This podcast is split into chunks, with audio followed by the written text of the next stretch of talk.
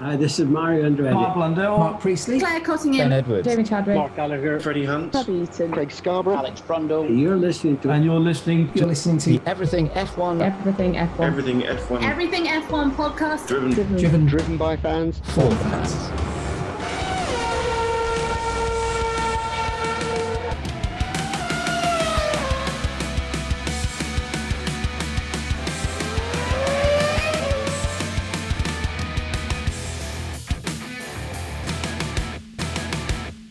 Hello and welcome to the first Everything F1 podcast of the F1 2024 season. We're officially here. Race week has has started and it's uh, always a very exciting time. I think we're all a bit giddy here at Everything F1 and excited to get into it. So today you'll be here with me, your host Oscar, and uh, my two wonderful colleagues. First of all, we've got Coops. Coops, how are you doing today? Yeah, I'm doing all right. How are you, yourself? I'm very well, Coops. I'm very well indeed. I mean, it's race week. How do you feel about it? You you excited to to get back into the swing of things? I'm definitely excited. There's a lot of subplots for 2024 going by the news we had of the off season, and a few things that are still to be resolved, which I'm sure we'll talk about soon enough. So yeah, there's a, there's there's quite a few things coming up. Not just the racing that we have to keep an eye on. So yeah, it's it's an exciting season for different reasons than normal, but good.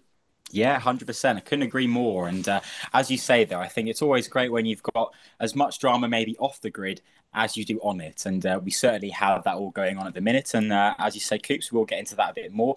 Uh, I'm also joined by Amy. Amy, how are you feeling? Uh, Hi, course, I'm- really feeling great for this weekend. I'm glad racing's back. I have missed it. I've been keeping up with testing and things like that as well. But like I've said, it's like going to be an interesting season because I think we've got a lot of like. I'm looking forward to a bit of silly season as well this year and just general like just the out the also the off the grid stuff because I think this year it's one of the biggest ones where we've had a bit more going on on the outside too. So Yes, yeah, I couldn't agree more. Does it feel like your weekends will be complete once again with the uh, prospect of a race to come on Sunday or, or Saturday, of course, as we'll have this week? Yeah, one hundred percent. I cannot wait to just be like watching racing again. I'm making my predictions. I'm playing F1 fantasy and just all that good stuff again. So yeah, Yeah, hundred percent. I think we, we're all very excited too, and, and as you say, there we're getting everything in place, getting our merchandise, our F1 fantasy, um, which I believe uh, our wonderful audience can get involved in as well and join us on that. Of course, all of our team are taking place in it, or whoever can be bothered to set a team up, and um, you will get the chance to compete with us, and we'll go toe to toe in the races as well. So do check that out on our website and on our socials because uh, yeah, it'd be great to have you playing along with us to see if you can beat us and see who gets the best. And uh, yeah, just before I do start as well, a mention on that, do check us out on all of our socials. You can check us out on Facebook, Instagram, X, formerly known as Twitter. We've got some great content and wherever you get your podcasts from as well, whether that's on Spotify, Apple, wherever, do check us out. And do go to www.theraceworks.com as well for a 10% discount on all of your F1 merchandising needs ahead of the 2024 season. So, without further ado, let's get into it and let's start dissecting what is uh, sure to be a very exciting week. But of course, we can't look ahead to the first race without starting with testing, which of course took place last week. So, Amy, let's come back to you on this one. Uh, what were your impressions of testing, first of all? so I think it was clear in testing that we are all probably terrified that it's going to be a dominant season by Max again. I do think the Red Bull was really looking really good. It does look like a different car mind and different things, and we never know what could come up. But also, I think a good takeaway from it is like testing doesn't always reflect what we see in the first race. Like they can change the cars and things, and I think we need to keep that in mind. But looking at it, like Alpine are definitely at the bottom. Ferrari, I would say, in my opinion, are looking quite strong. But then I think they kind of do this every year, and then, but, but um, hopefully they are looking quite strong and will carry that through. I think in Bahrain Grand Prix last year, Charles Leclerc DNF'd, so I let's just hope that doesn't happen. But based off testing, I think the car was looking great. The Mercedes don't know about it to be honest. I've just got not really an opinion on it. I expected better, but it's not exactly bad. It's just there, which I don't know if people can take what they want from that. Yeah, hundred percent. You summed it up well there. Uh, that you are right, Ferrari. We've seen this many times before, especially into the into the late 2010s. There was always a feeling that Ferrari finally had the car to bring the world championship back to Maranello, and then it would get to maybe the first couple of races in, and it would never translate into performance. But they do tend to start the season well, so that's that's certainly something to look at. And Coops, as Amy touched upon there, let's start at the back of the grid, shall we? Alpine in a lot of trouble, it seems. Both drivers coming out today saying they're on the back foot. So, what do you think about that? Well, it's pretty disappointing if a works team are already at the back foot. We expect that from your customer teams, your independents, a bit like Williams, your Haas, which we know are are uh, in Stake or Sauber, they're down at the back end. Uh, and for Alpine, Alpine to come out and say that they're already struggling, it's, it's I don't know what it is they're doing. Is this just their way of being typically French in Formula One, and then in a couple of years' time, pulling out like they've done over the course of the, the championship, come in, do so much for so long, disappear, sell it, and decide, oh, I actually want to come back in. I wonder who would be ready to take over the mantle if they decide to go. I mean, I don't know if there's a name in the top of anybody's lips that could probably do something. Uh, so yeah, it's disappointing for sure that Alpine are already coming out. It's very akin to McLaren at the start of this last season when but the difference is McLaren last year were like, look, we went down the wrong way. We know what the problem is. We're just a wee bit behind, but we'll fix it. So don't expect much just now. But Alpine are like, yeah, we're kind of back foot. And, and it's yeah. like, there's, it just seems to be like, yeah, we've made a mistake. Yeah, un- unfortunately, to, to, cross sports, as I sometimes do in these podcasts, Coops, of course, you're a big NFL fan. Mm-hmm. And for those of you who don't know in American football, there is no form of relegation. So, what we see a lot of the time are teams throwing in the towel very early on in the season if they haven't got their team and structure right. And unfortunately, there is a certainly a sense of resignation about what the two Alpine drivers are saying today. There's some rumours, and um, do keep in touch with our socials for this in the week because we may have some content coming out about it. But there are some rumours about another restructuring of the management team. Uh, Coops, to come back to you quickly, uh, why do you think that is? Um, why do you think they just cannot seem to get it right at the top of the Alpine team? Because it's people that don't understand Formula One that are trying to manage a team in Formula One. It's very akin to when Jaguar and Ford took over uh, the team before Red Bull took it over, and it became I think it was Stewart Racing, and then they took it over as a works team, and it was people within the management structure that didn't understand how Formula One worked and meddled and made it top, top heavy and you had too many things that needed to be passed on by the board and then they would step in and get involved and as we all know they didn't do very well with the money they invested in the team and then Red Bull stepped in around, I think it was 2000, end of 2004, and took it over for the 2005 season. Uh, and it seems very much similar to that. It isn't something that's crept up on any. This isn't something that's a surprise, I should say, not crept up. That we've seen issues with management with the Alpine team for a while. They lost Alonso and then lost Piastri very quickly because of their mismanagement of the drivers and negotiations. And then you had a oh, I can't remember his name, but he came out and was very scathing of the team, and then he got binned to special projects within the Alpine group. So there's been issues. I think last year, then you've lost Top Snap now. I think is it Alan Permane who was with Alpine who went away with Snap uh, effectively stacking them and then saying, "Oh, but before you leave, can you finish that race weekend?" If it was me, I'd be like, "Oh, I'll catch it, see you later. You've, you, uh, I'm leaving." Uh, so Alain Prost was in there for a while. He ended up leaving because of issues with management. So, I mean, are Alpine eventually going to run out of people to put in that team?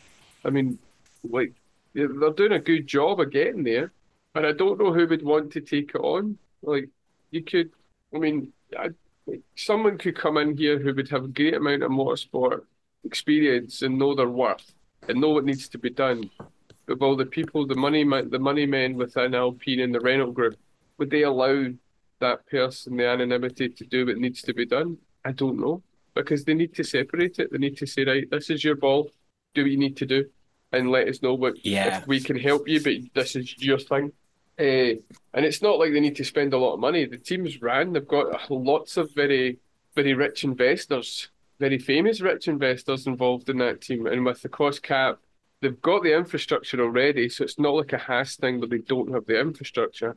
They've got the budget is limited because of the cost cap, so you crack on. It's not one with the investors and stuff. It's not going to cost a lot to outlay, so they need to kind of figure it out. And there's nine other teams there that have kind of figured things out, maybe eight if you don't include Haas, that kind of know what they're doing when it comes to structure. So have a wee look what they're doing and figure it out. It's not hard. Well, for us, it doesn't seem hard, but yeah, it's it's a, a situation where I think sooner rather than later you're going to get the money men that are just going to get fed up with this this toy, and I think you might see the Andretti name in there in a different way of entering this team, entering Formula One than originally would they would have wanted to do. But yeah, it's, it's it's a real tricky one, Alpine. And funny enough, I started watching Drive to Survive yesterday, as many of us would have done, and just gone past the scene where they're questioning how Aston Martin made such a huge leap forward and credit it to them employing a bunch of Red Bull aerodynamicists. And uh, it seems like once again this season, Alpine will once again be asking questions about how other teams have leapt forward and they seem to remain the same, or uh, as we expect, even lag behind a bit. So it will be interesting to see what they can do um, in the opening race of the season to claw that back. Now, coming to you, Amy, looking at the other end of the grid, of course, as you touched upon, the real question we're asking ourselves here is are we going to get a better season in 2024? Are we going to see someone challenge Max Verstappen? What do you think about it? I mean, I think we're all hoping that there will be that type of there will be that competition in up front. That's what we want at the end of the day is a front forward battle, really. But I, I'm really I the car looks so like dominant at the minute just based on testing alone and i think max is confident he's come out and said he's confident about the car and what they've like developed. And even though I think there's like there's just a big gap between Red Bull and the other teams at the minute that it's really hard to see if they can make that sort of jump to come up and even challenge them. But I think the only team, if any, I think would possibly challenge them would be Ferrari. And with Fred in charge of the team now, I it, it's hard to say because I think this year will be the first year we'll be we'll see like Fred Vasseur in his like properly getting to know Ferrari and then bringing them forward and see what he can do with the team. Because even though he was there last year, it's like you've got to kind of give a team principal, in my opinion, anyway, give them a bit of time, settle into the team, show like give them what they, and then get an outcome from it. But Ferrari and testing did look strong. It's just, eh, I think if any of the teams would challenge them, it'd be them. And I know there's other teams like Merc are still up there, but they're still not up there near as close, I would say, at all. But who knows? It is testing, and people change cars, people change ideas, and honestly, we could see a whole switch around in this week's race, which is the excitement, I guess, the first race. I agree. Yes, it will be a, a, big test on Fred Vasseur this year. I'll be honest. I, I wasn't sure if he had it in him to, to take on such a big role at Ferrari, moving from Alfa Romeo, who have become stake F1, of course, this year. But yeah, fair play to him. Not a bad first season in charge, and it will be interesting how he pushes forward. A note on that you say Red Bull will be difficult to catch. I think a lot of people were really surprised looking at the new Red Bull car in that considering its success last season, it's a real step forward. Not quite a revolution, but certainly an evolution. Were you surprised to see how much Adrian Newey's tried to push the car forward this season?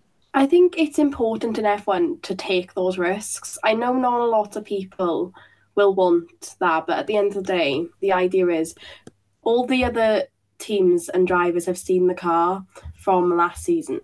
They're not stupid and not that they'll take IDs and stuff, but they can see in what direction they needed to go for this year. But then if they change the car again, Red Bull are in another step ahead again. If they keep on building on it and not being scared to try new things, even if it gets them knocked back down and they can work on it again, I prefer that. I don't like teams staying safe. And I don't think that's what F1 is about anyway. And I think with Adrian Newey anyway, his knowledge on cars amazing and and stuff. And he could I think if anyone can develop a car and just making sure that he is going out there, changing it up, switching it up, but also getting it right. It's him. Yes, yeah, I, I couldn't agree more. I think um, Adrian Newey heralded as one of the best designers of all time, I guess, in the sport. But I think he's really impressive to see how he is always trying to push forward and never really seems satisfied with remaining still, which I think in F1, as you mentioned there, is a key skill. And Coops, to come to you then on, on the subject of Red Bull, of course, hugely successful in 2023, really dominates from start to finish. Do you think the hunger's still going to be there for Max Verstappen and also the team.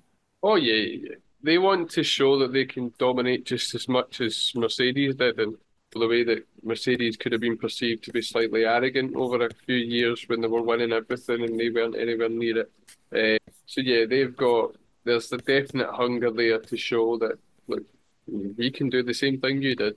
And Adrian Newey, I mean, he's not as in, he's not as involved in the cars as he has been. He's got like parts of the cars and areas that he helps to deal with, and he has a contribution. Um, so he once when he's still there doing his thing, Red Bull are always going to have that match. And the fact that the foundation, which is the RB19, was so good and so solid that they only need to evolve the car for the next two or three years until 2026 when the rules change and things uh, change ever so slightly. And I think a lot of teams, I think that's where Ferrari are probably aiming to hopefully get a job uh, similar to what Lewis did when he moved from McLaren over to Mercedes. There was a one year and then it was a rule a rule change.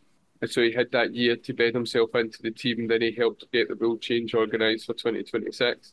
So I think that's maybe part of his logic uh, in moving to Ferrari and probably why they've looked at him, bring him in for that year. He can bring in the guy knows how to drive the car. He knows how to do things with the cars. He knows his feedback is good as well. So, especially with him winning so much, so Lewis will be able to help drive the way that he would like to take the car.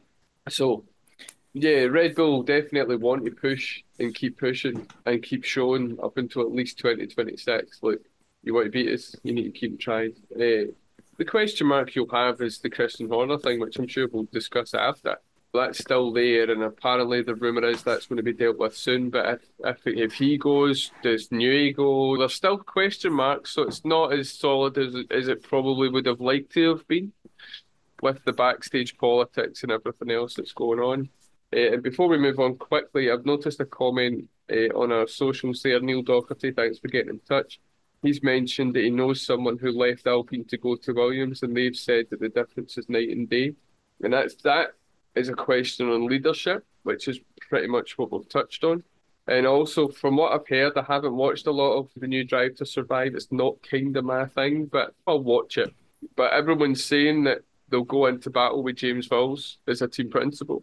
And if you've got somebody like your James Vowles, your Toto Wolffs, up until recently, maybe Christian Horner, but the allegations going on, maybe that's a wee bit kind of outdated now. But your Toto Wolff for sure, and uh, James Vowles now if you've got that kind of leadership, it filters down. People want to stay. People want to push. People have that freedom to innovate and and, and express and and do something together. And I think that's the biggest thing. You've got you just don't have that in Alpine, which filters down and like creates that in toxic environment and the culture that just doesn't work and it's really hard to get out of it.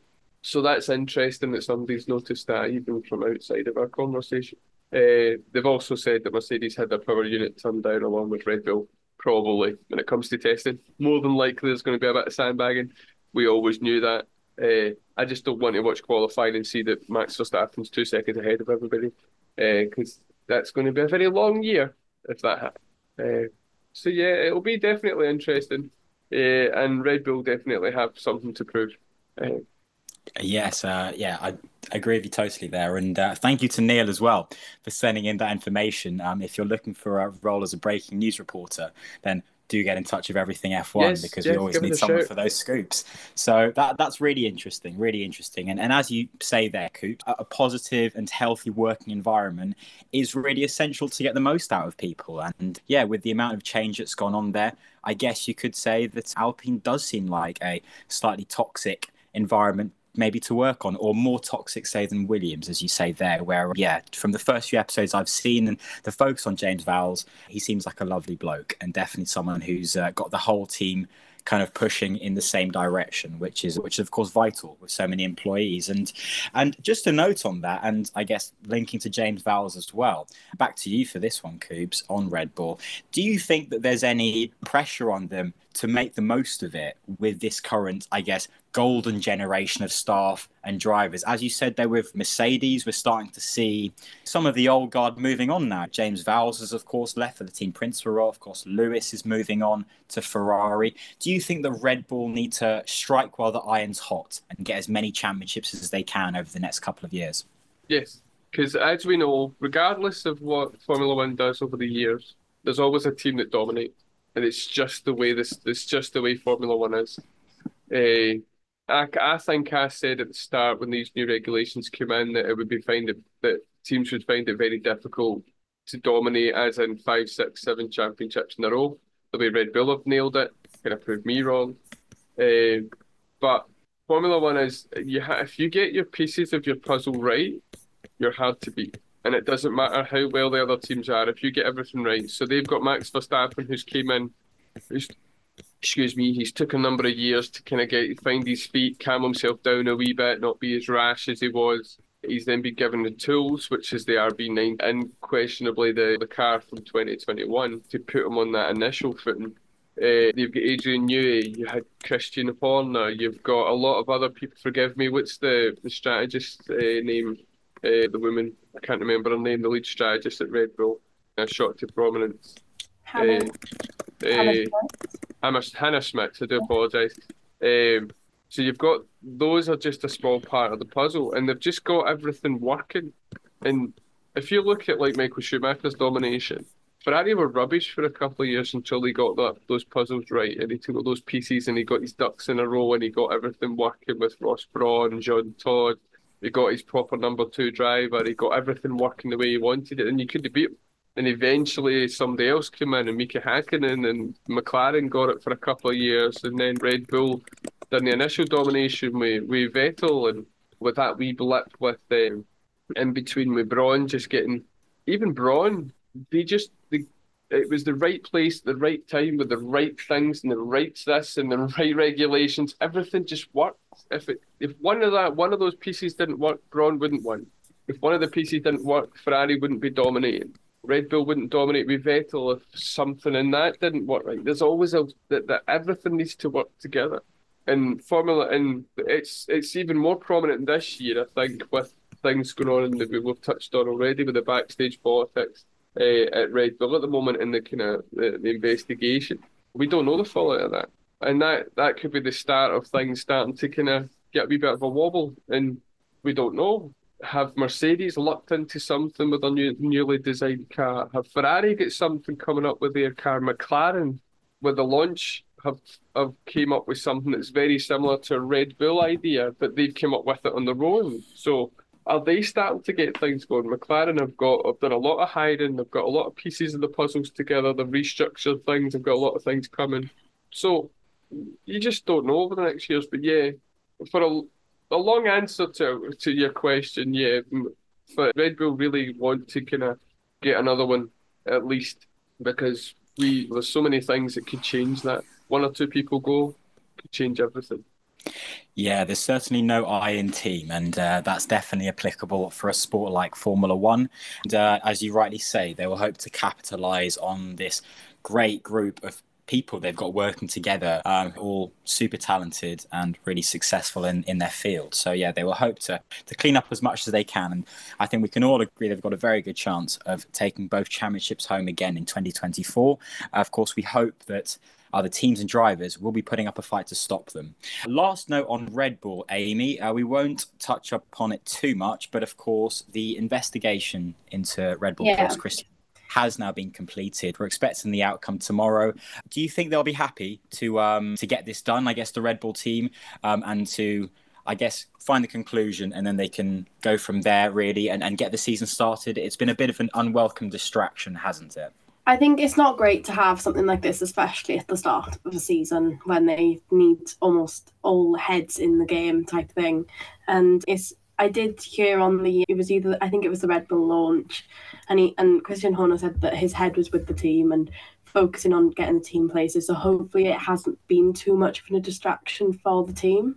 The outcome of the investigation, I think we're looking to hear from it about tomorrow or something. It's going to come out, but it's I think as long as the team kind of do put that on the back burner and focus towards Bahrain, which I think they would do, because if I'm honest, I think at Red Bull, I think they all just want what's best for getting the trophies and stuff. You can see the fight within everyone there, so I don't, I don't think they're to let this kind of sway sway their heads. Well, hopefully not, and they definitely don't need it at this moment in time, really. But like I said, it, depending on the outcome, there has been rumours, and they are just rumours at the minute that Christian Horner is going to announced leaving and stuff.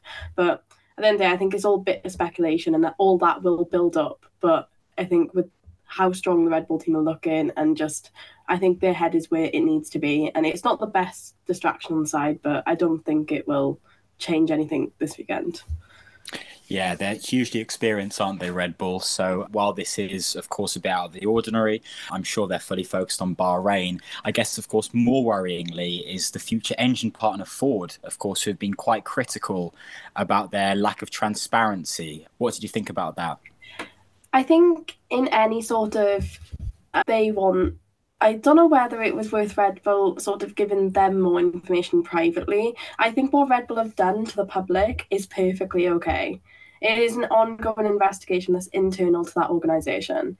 I just feel like it's not when an outcome is reached, that's when I feel like we should have the right to know about the outcome and things because then there's been a definitive people have looked into it. There's not there's no rumors about it. It's just nothing speculated then but at the minute it is all speculation. With it is a difficult one because i do think they're looking at it from a collaborative business perspective. And if they are that case if Red Bull wanted to share stuff with them internally, I wouldn't see an issue with it. But coming out public the way Red, I think what Red Bull have done is not only professional but arguably admirable because most people would the amount of probably prying eyes into them they've had recently. I think it's great that not a lot of information has come through about it. Just because at the end of the day, there's investigations in all forms of like works like everywhere. It doesn't matter if you're Formula One, football, investigations ongoing everywhere. And I think until there is a definitive result from an investigation, and we can't really like comment or speculate about it much anyway because we don't know the facts. We're like, do you know what I mean? And I think that's the key thing to take from it, really. Well, that will be coming to a conclusion tomorrow. So, for all of you uh, watching along with us on Facebook now or maybe listening, then uh, do keep an eye across our socials. As I say, we will be covering it um, as the news is breaking. So, yeah, do join us for that one. That's uh, going to be the 28th of February on the Wednesday that we should be getting the conclusion of Christian Horner's investigation. Right on to the next bit of news. Now, Mercedes, very interesting team, of course, coming into it. I think the team have dominated the off-season chatter, understandably, as the great Sir Lewis Hamilton, their star, their shining light, is leaving for greener pastures or redder pastures, depending on what you put it. Now, what do you think about this, Amy? Very interesting start way to start your season. There's a lot of I, am not sure what the word is really. What do you think the word is? How would you sum up Mercedes and how they're feeling right now? Well, probably not great. I have here here this could be wrong, but I have here that like Lewis Hamilton didn't really tell anyone until the day anyway. Like his family and stuff didn't know. That I think that was put out in a publication. I don't know the source, sorry, but I did read that earlier and stuff. And I think I think it's definitely a swing that no one saw coming for this season ahead, to be honest. I have called that he would probably go to Ferrari before, but I didn't think it'd be this early, if I'm honest. I was expecting it more 2026 type way, but I can see it. I, I think it's interesting, and I think it's going to be interesting at the dynamics at like Mercedes between the drivers. And I think, I don't know whether there's going to be more push on Russell now and whether he's going to see that this year, especially not having at the minute as what we've seen from testing a great, great car. Maybe it's like I think it was his time to move on anyway. But I've always said this: I don't believe Hamilton at the minute is comfortable in Mercedes, and I don't think he has been for a while. So I think it was his time to move on. But it definitely shook a lot of people, and I think going into 2024, especially now, we've like we've all kind of had a bit of time to process the news, and hopefully it won't affect his performance at Mercedes and it will then just go on. But I think the big question is now really is Carlos Sainz and where he's going. And like I said, I think silly season this year is just going to be a bit mental, to be honest, because a lot of contracts are coming to the end and people need seats, and there's a lot of people gunning from for Formula One seats at the minute. So. Yeah, it's going to be really interesting. As you say, several high profile drives up for grabs in 2025 and going into a rule change the following year. That's a real opportunity for someone to maybe set themselves up going into the latter half of the 2020s. So, really interesting. Coops, just to follow on from that, what do you think about the dynamic in that team now? How how can they back Hamilton in the same way that they did? Well, they've, they've got a point to prove. Over the last two years, they made mistakes, and Mercedes is a team that are not used to making mistakes. Uh, so, if you put that and you mix that into the fact that they're going to want to prove a point to Hamilton, well, you're leaving but look what we're going to do. And look what we're doing. And look how good we can be without you. Yeah, I think I think they'll be professional enough. They'll they'll want to do it together, and they're definitely going to have a set. There's going to be a PR line throughout the whole lot of it. Was one last year. There's no issues backstage and behind the scenes. Lewis is going to start seeing a lot of doors closing over, especially the second half of the season when they start talking about the next the 2025 car, and that'll be Lewis won't be allowed in to see any of that. It'll just be George and whoever needs to see about it, but definitely not Lewis, because they're like, oh, you're not really, you're off. You're not seeing the next car catch you. Uh, so I think that'll might that might be a bit of a surprise for Lewis. It's been a while since he's had to deal with that. So, and I don't think I can't remember now, but I don't think his move to Mercedes from McLaren was a year in advance. Uh, so certainly, uh, if if he, if it wasn't, that he's probably never had to deal with that situation. I mean, the, the things that he's usually old, like, he'd be able to see and talk about, he's not going to get to see. And you, you would like to think he's expe- he's old enough and wise enough to know that that's what's going to happen. He's got a strong relationship with Toto Wolff. They they became good friends, so I'd imagine they would probably have a proper adult conversation about as the season goes on. You're not going to get get access to things that you need to see, and that'll be made clear to them. Uh, but yeah, I think there'll be an impetus, especially for Mercedes, to show Lewis that look, you've made this decision, and maybe kind of want to show that it's the wrong one. Uh, yeah, I, think I think it's really interesting, and I agree with you. it's a very tricky one, isn't it? When on one hand you've got uh, a team and partnership who have been so successful, so in sync with Toto and Lewis and the late Niki Lauda, of course, who was an integral part of that team as they were finding success. And uh, now, in many ways, he, he's going to be fighting for the enemy in, in 12 months' time. Coops, just one more back to you on the Mercedes team. Where do you think this leaves George Russell as well? Do you think this, this means he is the de facto leader of the team going into 2024 and he will be prioritised? I don't think he was prioritised. I think Mercedes will go with whoever's leading the championship, whoever gives them the most opportunity to get more points. And at the moment, that's Lewis. Lewis knows how to discuss the car. George, I mean, as a person, as a driver, and what I've seen over the last couple of years, I'm not the biggest fan, and we'll put that out there right now. But he has made a few kind of obvious mistakes. The biggest one being at Singapore, where he he hit the wall right at the end, but he had an opportunity to take a good handful of points, and he ended up with nothing. And I'm sure, I can't remember off the top of my head, but I'm sure that wasn't the first time he did that last year when he made a couple of errors and could have got himself a good chunk of points from Mercedes. So, aye, so it'll be it'll be interesting. He will be the de facto as the season goes on. Like I say, as we come into the latter half of the season, I'd imagine he'll probably get more involved. But I think that'll be more leading into 2025. But to go into this season and for whatever reason George is ahead of Lewis, you might see a few things, but I think I think Lewis will still get more or less priority on things depending on how the season goes. But I still I still think Lewis will probably still get more than George throughout the season. Yeah, it'll be a really interesting subplot to see how that plays out. And in particular, let's say if Mercedes are fighting at the front, then how they're going to manage that in terms of at which point do they cut off onto next year's car, which of course won't include Lewis anyway. So then how do they go about that from there? I think it'd be really interesting to see how this this plays out. And of course, it all started because of that big announcement one year before his departure. Amy, to come back to you, I think the last team that I'd like to talk about, looking at testing, because of course uh, we can't do them all today, uh, is McLaren. And uh, don't worry, Coops, I will be coming back to you for this, as I know you're a big fan of the team. Now, I'm really interested in McLaren, Amy, and partly the reason for this is because here at Everything F1, we've all made our bold prediction going into the new season. What do we think is going to be the standout, a big surprise? And many of us, not including myself, but many of us have gone for Lando Norris getting his first win. Now, it's undoubtable the talent that Lando has, but do you think that's a realistic possibility? I put that down as a predi- prediction. So I didn't I- realize that, by the way. I wasn't calling you out, but that proves my point anyway. I was like, I've been a McLaren like fan from a while back, but I think he comes with a lot of fighting, and from from the McLarens at the minute, we've seen a lot of fight from them, and I really like seeing that again, like the spirits within them, because I don't know for a few years, I feel like it was just a bit lost, and I and I think it was really good to see it last year from going from like bottom of the grid to basically fighting up there towards the end. I think that was amazing, but we've got to see. I think I on based on testing, I think McLaren are doing okay. I think they're in they're in a bit of I think it's going to be a bit of a fight between getting into the podiums. I do think they could have the chance of getting into podiums.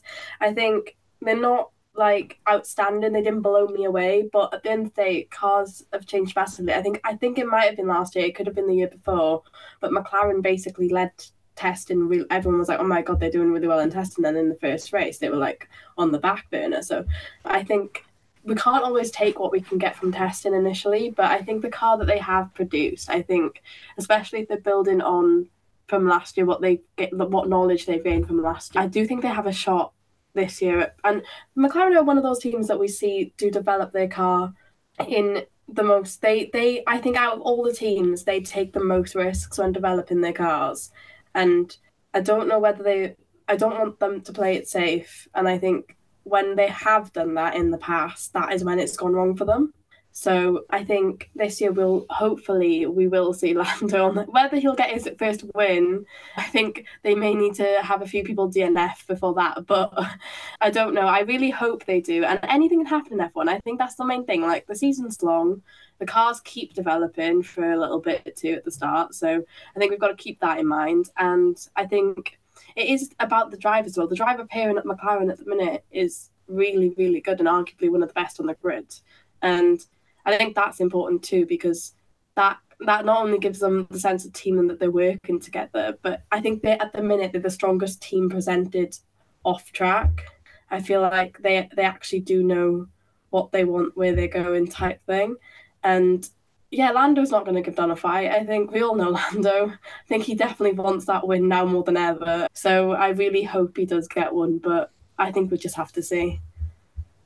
Yeah, as you say, anything can happen, folks. I mean, Pastor Maldonado, of course, famously won a race in the Williams. So if he can win one, anyone can. But hmm. in all seriousness, yeah, Lando is, of course, a, a hugely talented driver. And it does certainly feel that if Zak Brown and McLaren can provide him with a car, then he will go on to take that, that first victory. And just one more back to you, Amy, on the subject. Of course, as we've discussed, big year for driver transfers in 2025. If McLaren don't provide him with a car, do you think that could be Lando moving on to one of the, I guess, typical top teams, the Ferraris and Mercedes of the world?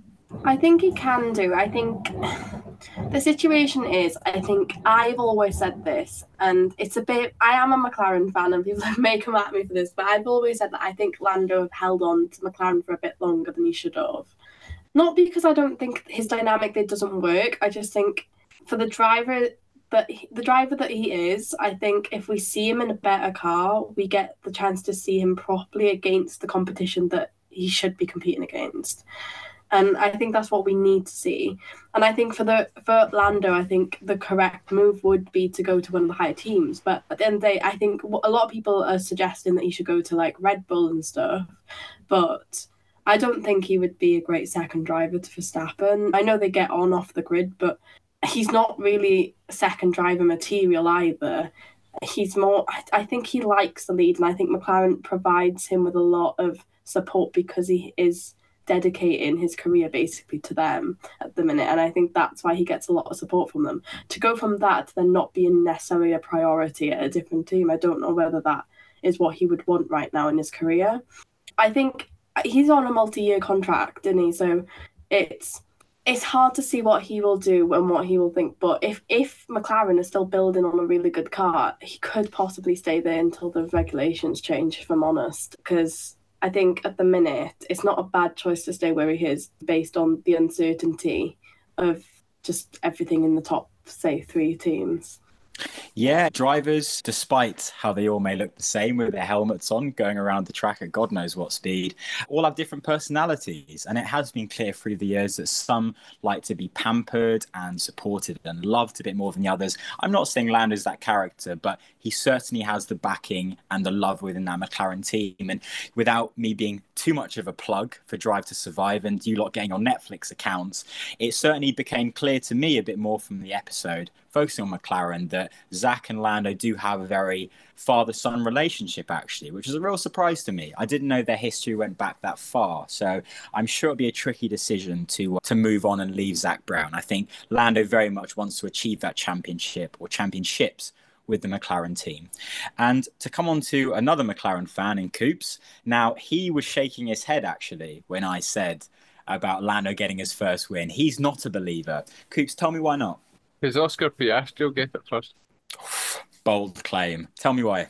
I just there's something about Oscar that I just think he's just you give him he's had his year, he got a sprint win, which is a bit which is a quicker than Lando. Lando hasn't got anyone. Although arguably should have probably got it in, in Russia and didn't. Uh, so there's just something about Oscar. I didn't really know much about him. I knew of him he came to McLaren, I thought, right, people kind of rave about him. Mark Webber's kept him grounded, uh, and he's just got into McLaren and sailed away with it. And I just think there's he's just going to take that chance before Lando is. Uh, and that'll be interesting, I think, for Lando to deal with that. He's the de facto number one. Whether they treat him like that on the track is, is another question. But I mean, he's grown up in the McLaren fold and he was there testing, and then he get put in the seat. As you say, the relationship with Zak Brown. We all seen how happy he was when he got on his first podium in Austria during the COVID year, and how excited everybody was for him. So it'll be interesting to see how Lando takes that if it does happen. But yeah, personally, I just think there's something quite special about Oscar. Uh, that, so, that's a really interesting point. Yeah, really interesting. I think a lot of us were waxing lyrical about Oscar Piastri's performances last year. He was fantastic. And just to follow up on that, then, would you say, and of course it's so hard to answer these questions, but do you think that Piastri has a higher potential ceiling than Lando Norris in the long term? Well, he's younger. And if he's already performing pretty close to Lando, then yeah, looking at that data. I mean, it, it potential and where things go in the future it's a, it's a subjective thing. You can only look at it from what I think I see it. Maybe people that are a lot smarter than me and will have a lot more information could probably argue against it or maybe agree. For me, it's more kind of intuitive and uh, intu- intuition, really, and just how I kind of look at it and think, well, there's something about them. And I think that's the thing about a lot of the special drivers. I never was sold on Schumacher doing well because I never looked at him and thought, wow, what is that about him? There's something special. When Lewis arrived on the scene, I'm old enough to remember watching Lewis Hamilton come on the scene. And it was just the, the minute he came in, you're just like, oh, wow, George Russell and Williams. There was something about them. Max Verstappen, when he appeared in Toro Rosso, we all knew he was going somewhere. And that was very quickly in his Toro Rosso career. Uh, other people came in with this that they've done well in F2, they've done well in F3, and then you see them in Formula One, and you're just like, yeah. And it's really hard to kind of explain without being in amongst it. There's just that thing you watch as someone who's as, as all of us are. We watch a lot of Formula One, you just get that feeling about them. You're like, there's something about this guy. And the only person I didn't have the reaction to was Juan Pablo Montoya, and the reason I didn't was because I followed him in CART because I love that guy. He's like one of my favourite drivers, so I knew what to expect when he arrived in Formula One. But otherwise, you, you catch a name and you watch him and think, wow, look at him, look how amazing he's driving. Uh, you know, Neil Docherty's actually talked about the episode in Drive to Survive about the Zak Brown was under a lot of pressure from the CEOs and the sponsors to turn things around. And he thinks that most likely Lando Norris would have been off along with Zak, wouldn't have been too far behind. And it just shows you the insights of the pressures of Formula One. And again, it shows you how it's the fragility of it all. So everything looks stable, but if you have a run or a poor season, and maybe a poor season in a bit, because it, let's not forget, McLaren had a poor season the first year of the new regulations. They didn't quite get the sums right then, and then they managed to fix it, and then it didn't quite work again for the following year, and which led to James Key, the kind of head man of the, the of that department, to to move on. So that it, it doesn't take much in the grand scheme of Formula One for things to think like that's a good that's a good potential, and the team has something, and then they take a wrong step, and you have to be very secure in yourself. Like I think the only way that like even Mercedes, who you know, they've had a poor two years in there, kind of for them although they've came, they've been up at the top echelons. They've only won one race in two years. Lewis hasn't won a race now for two and a half, three years or something now. Uh, and they ha- and even Mercedes, with everything they've done, they've still lost people because they aren't winning. But they've kind of secured that they haven't lost as many people as you would have thought they might have lost. It wasn't the necessary stereotypical sinking ship thing where everybody just parted ways. Oh, that's the end of it. Toto Wolff is there. James Allison has returned. Toto Wolff has stayed there, I should say. Uh, James Allison's returned to help kind of steady the ship. Yeah, they lost James Vowles, but they've they've kind of kept most of the security there. They've they've not lost too much. So yeah, it's it's it's interesting how things go in Formula One and where things will go in Formula One. And for McLaren, they've got they've secured a lot of very smart people over the last year and a half. They've got the new wind tunnel up. They've got other investments going on, and it seems to be they're producing a car that can fight at the front. And as a McLaren fan, I remember when Honda was in the back of that car, and I remember what they fought for back then. So I'm quite happy. Uh, but yeah, I still think that we'll see Oscar at the front, uh, and I would like. Will I stick a fiver on Oscar Piastri winning a champ, winning a race this year? Maybe. Yeah, it's going to be a fascinating battle for sure, Coops, and you make some very good points there. I think I think Piastri, Piastri, quite an understated man. It seems not not kind of too too brash or too boisterous, but does his talking on track, and and he's certainly very quick. And I guess that leads me quite nicely into the next bit then let's look a little bit at the season as a whole now guys and, and ask a few questions on that amy to come to you then which teammate battle are you most looking forward to in the 2024 season? Oh, that's a tough one, but I think I've got to go with actually probably, oh, I don't know. probably Norris and Piastri, like based off what, just like uh, similar to Coops. I've always loved Piastri since he come in. I also watched him prior to his other racing, but I do really like the intensity that them two bring. But the similarities within them, I don't know. I think there is going to be battles on on the track, and that's probably going to be interesting to see who does come out on top. I want to see how George Russell and whether things change or, but yeah, I think it's important to kind of just remember that like there's lots of like driver pairings I think at the minute that are quite there or not there. I don't know. it's a bit like Alpine as well. You've got Gasly and Ocon. I haven't watched Drive to Survive, but I don't know whether they played that up in Drive to Survive last season. But uh, it's interesting to see them too as well because of their past and stuff. But I think arguably last year, I do think they didn't do too bad as teammates with a couple of collisions, but it's fine. At the end of the day, I think it's probably got to go to Norris and Piastri just to see who does come out on top there.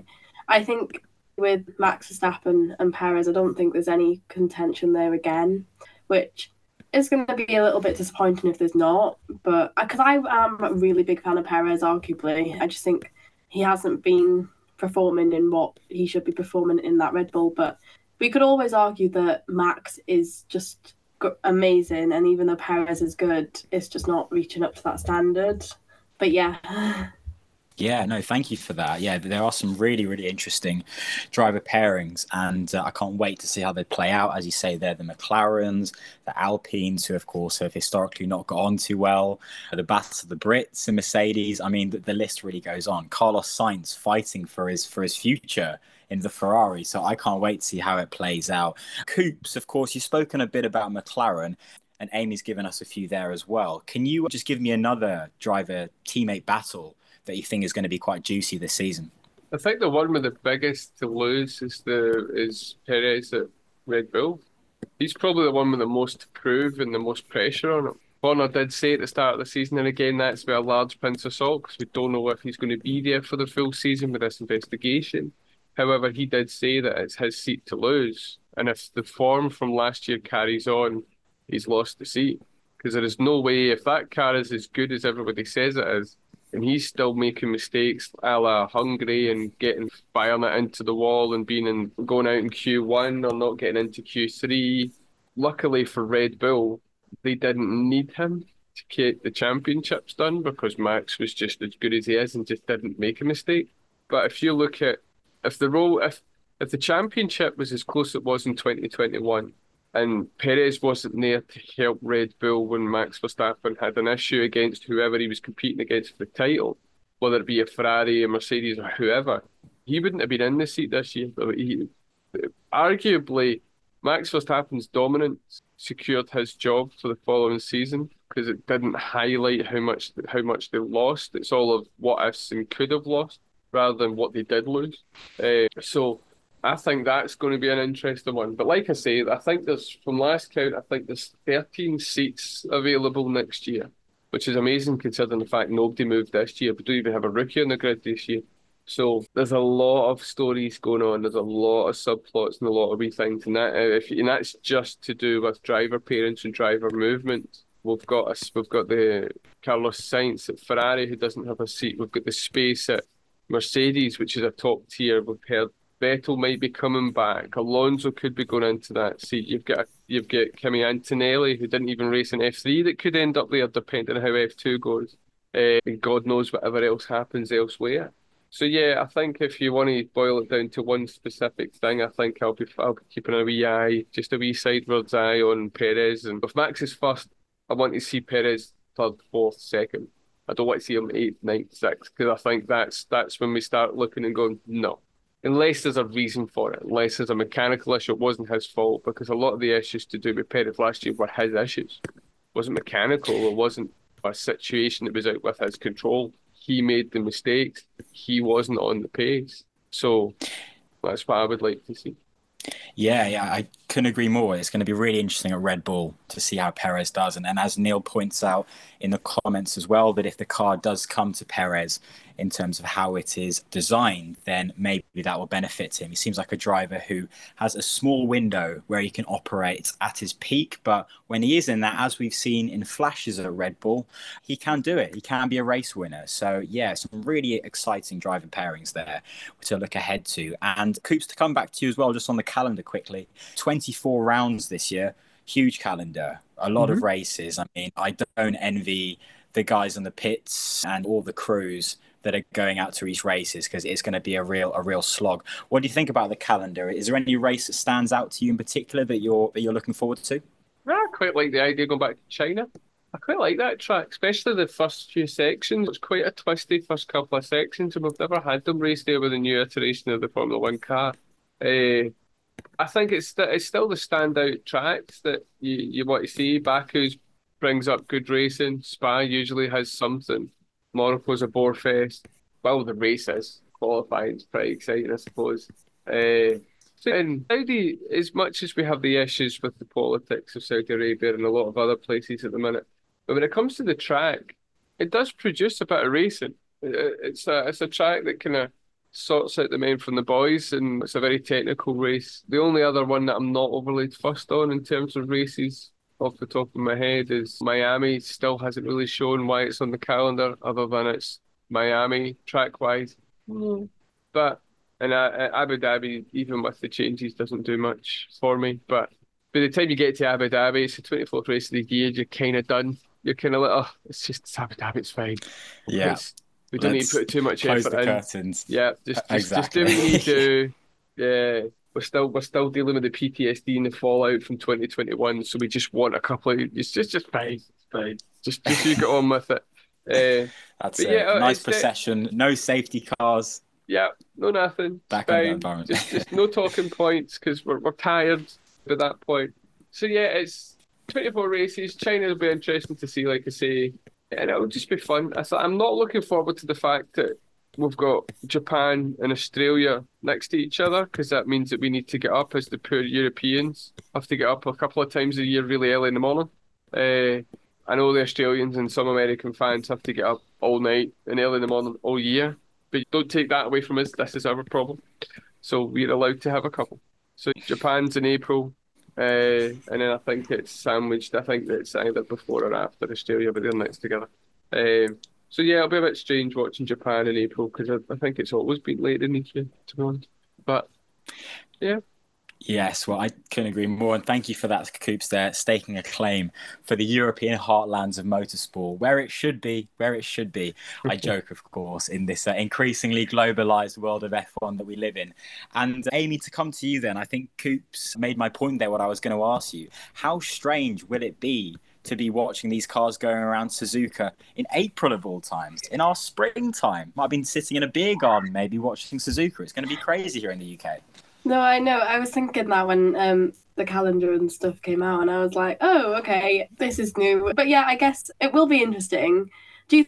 Do you- I don't know whether it'll be interesting to see how the car, if the cars will perform differently on the track, if like because different time of the years, different weather, different temperatures, and different things. But I'm not really sure if it will do much or anything like that. That's what I'm more interested in with that bit. But I think all in all this season though, we've got a lot of races to look forward to, I think. And like Coop said, you're always excited for the big ones. And in particular, one of my favourites are always Baku. I love it. I love a Baku race. I think it always provides a decent race. And I think there's all standouts from like Spa and from Silverstone and just the main ones that you want to see.